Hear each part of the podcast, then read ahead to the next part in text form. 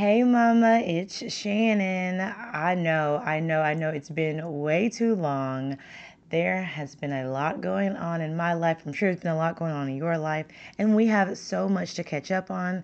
I'll give you a brief um, intro into that, and then we have got to dig into some information. It is Black History Month, February 2024, and I could not let this month end without speaking to you about some things you can do to celebrate Black history with your children, to bring some recognition, some honor to Black culture. Black history is American history, and I love to say that we just have so much to catch up on, okay? So I'm not even doing an intro, I'm not doing any of that. I'm getting right to it, all right? So I last spoke with you back what in September. Okay, school started and I'm teaching kindergarten and it's been absolutely insane. When I say insane, I mean insane, like capital I. Um I just my patience has is not what it once was um, all day with kindergarten and then coming home to my three kids. I also, Ezekiel is also in kindergarten. It's just been kind of a hot mess, just a little bit. And then, you know, I was running daytime playtime, our in person center. Long story short, um, we closed the in-person center. I still have our online courses, but we closed our uh, in-person center. Um, we lost our mother. Our mother, my mother-in-law passed in November, and y'all, it's just been really tough. Like, it is definitely losing her. I'm I'm grateful she's with Jesus. She's dancing with Jesus. She's saved. She's a believer.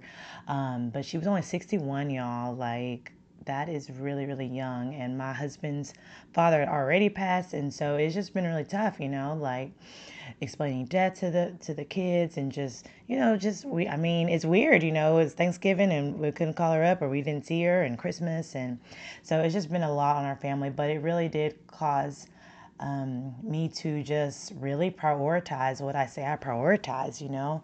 We say I prioritize God, you know, I prioritize my marriage. And it's like, was I? I feel like I was focusing so much on daytime playtime in the center and in our school kids or just all of that. And it's like, no, God first, my marriage, my kids, then all the rest of the things can kind of come into play. And so just doing some some report prioritization and I'll probably do an episode on that and I'll just get deeper into that. But just know I have been thinking about you all. It's just been a lot and my priorities had shifted and so they're kind of getting realigned and slowly but surely kind of making a way. But like I said I want to get into it. Um, my girl kind of just encouraged me and just gave me some great words of wisdom and just some encouragement about what it is that I do. I love to teach moms how to raise smart, independent children who love Jesus. Like, that's what I love to do. I'm passionate about it. And so I do want to share those things with you. According to History.com, Black History Month is an annual celebration of achievements by African Americans and a time for recognizing their central role in U.S. history. So, back um, back in the 20s, Dr. Carter G. Woodson, he was a Harvard trained historian. He created what we called or what was called Negro History Week, okay? And since 1976, it grew into a month-long celebration and he picked he's he picked February as that month because Abraham Lincoln and Frederick Douglass's birthdays both fell in February. So that is why February has been chosen for the month. I love Black History Month. It's been really cool for me. I didn't actually grow up with a lot of Black history. Most of the schools I, well, all of the schools I went to were predominantly white. But in working, all of the schools I have been working at have been predominantly black. So there is always a Black History program at these schools. And so that's been really cool to be the dance teacher typically for that program. And so I've been able to do a lot of dances with the kids and all of that. And so being at the elementary school this year, the theme for the program was dancing through the decades. And so our pre K kids did like a little drum cadence, like African drum dance. And then our kindergarten kiddos did a dance to Wade in the Water. That'd be something to look up if you've never heard that one. And so it kind of goes through like that's kind of like slavery, like the slaves were trying to escape. And so wade in the water, and that way the the dogs could not sniff them out. They would, you know, wade in the water, and and the lyrics go, "God's gonna trouble the water."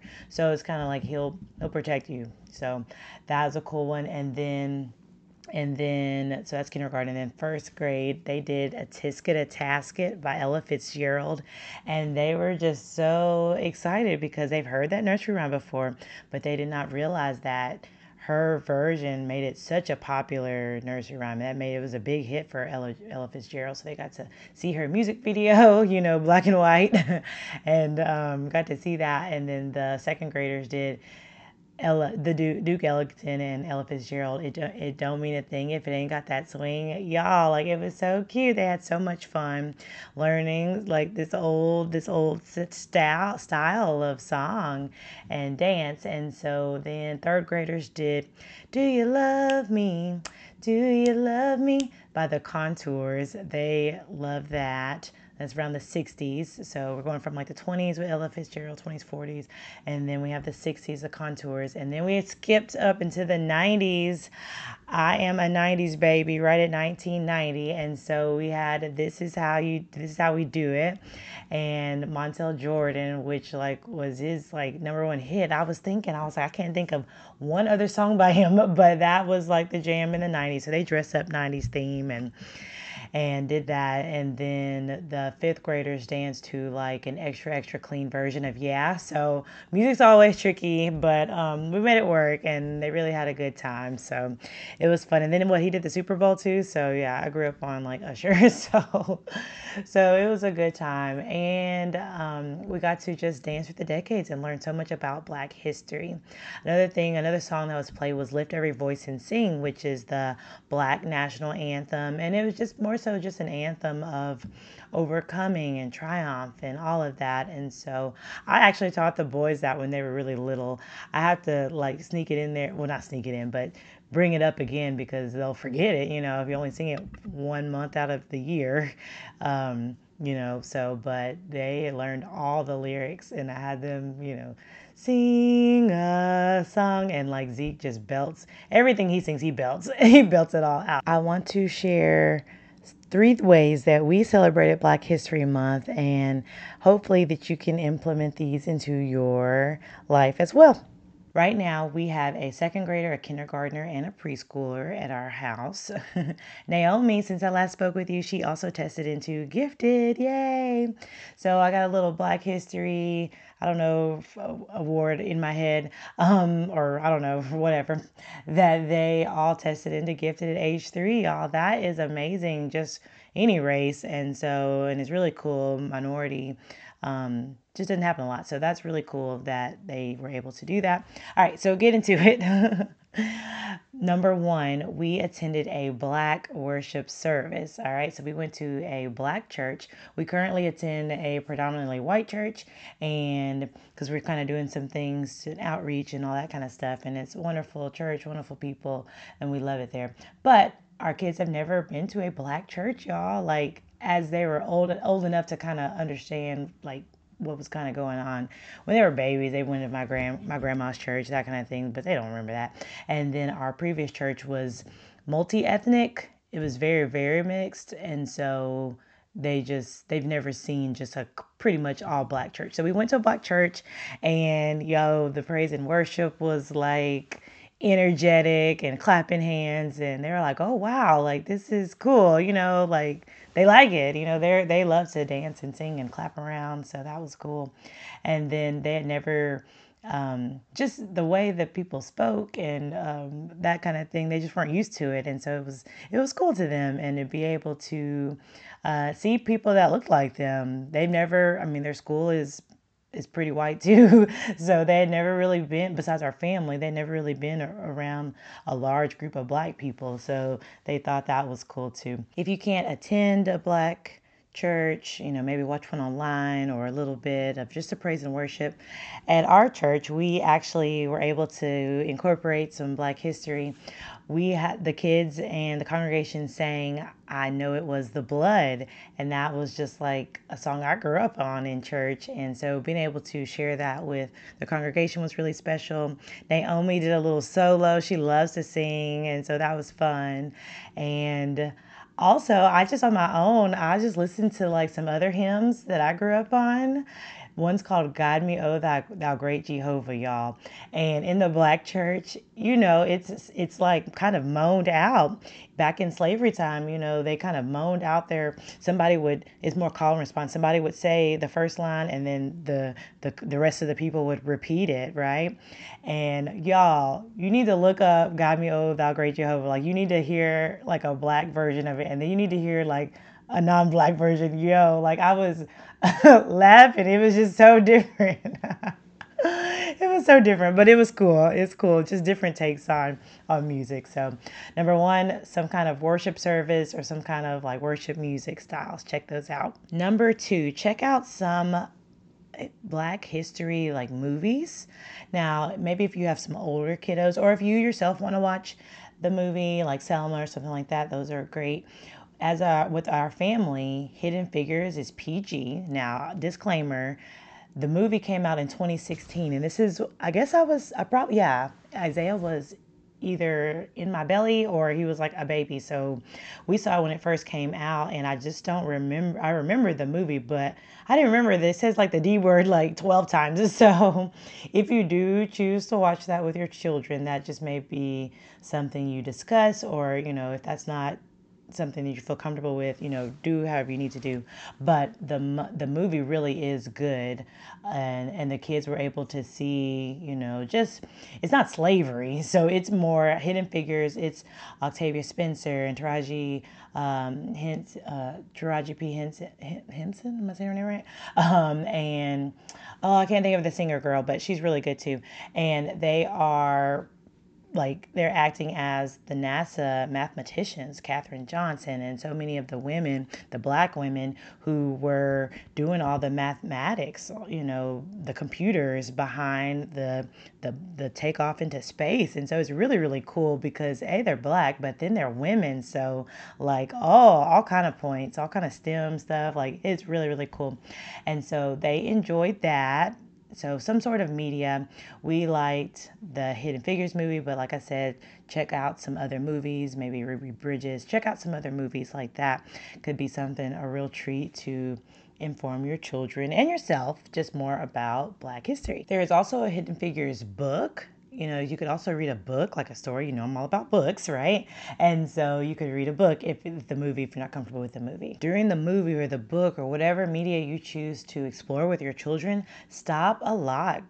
We paused a lot and we talked about, you know, so in the movie, the sec- separate water fountain colors and all that kind of stuff. And we just talked about, yes, you know, Grandma Agnes and Grandma Monica, they were one when this was kind of taking place but things were still separated as they grew up. You know just just talking about it trying to put it into context we use people that they know to kind of kind of make it a little bit more realistic as far as the time because that that is hard to conceptualize for for little ones but it was really really a good experience for our family. The third thing we did was an online course.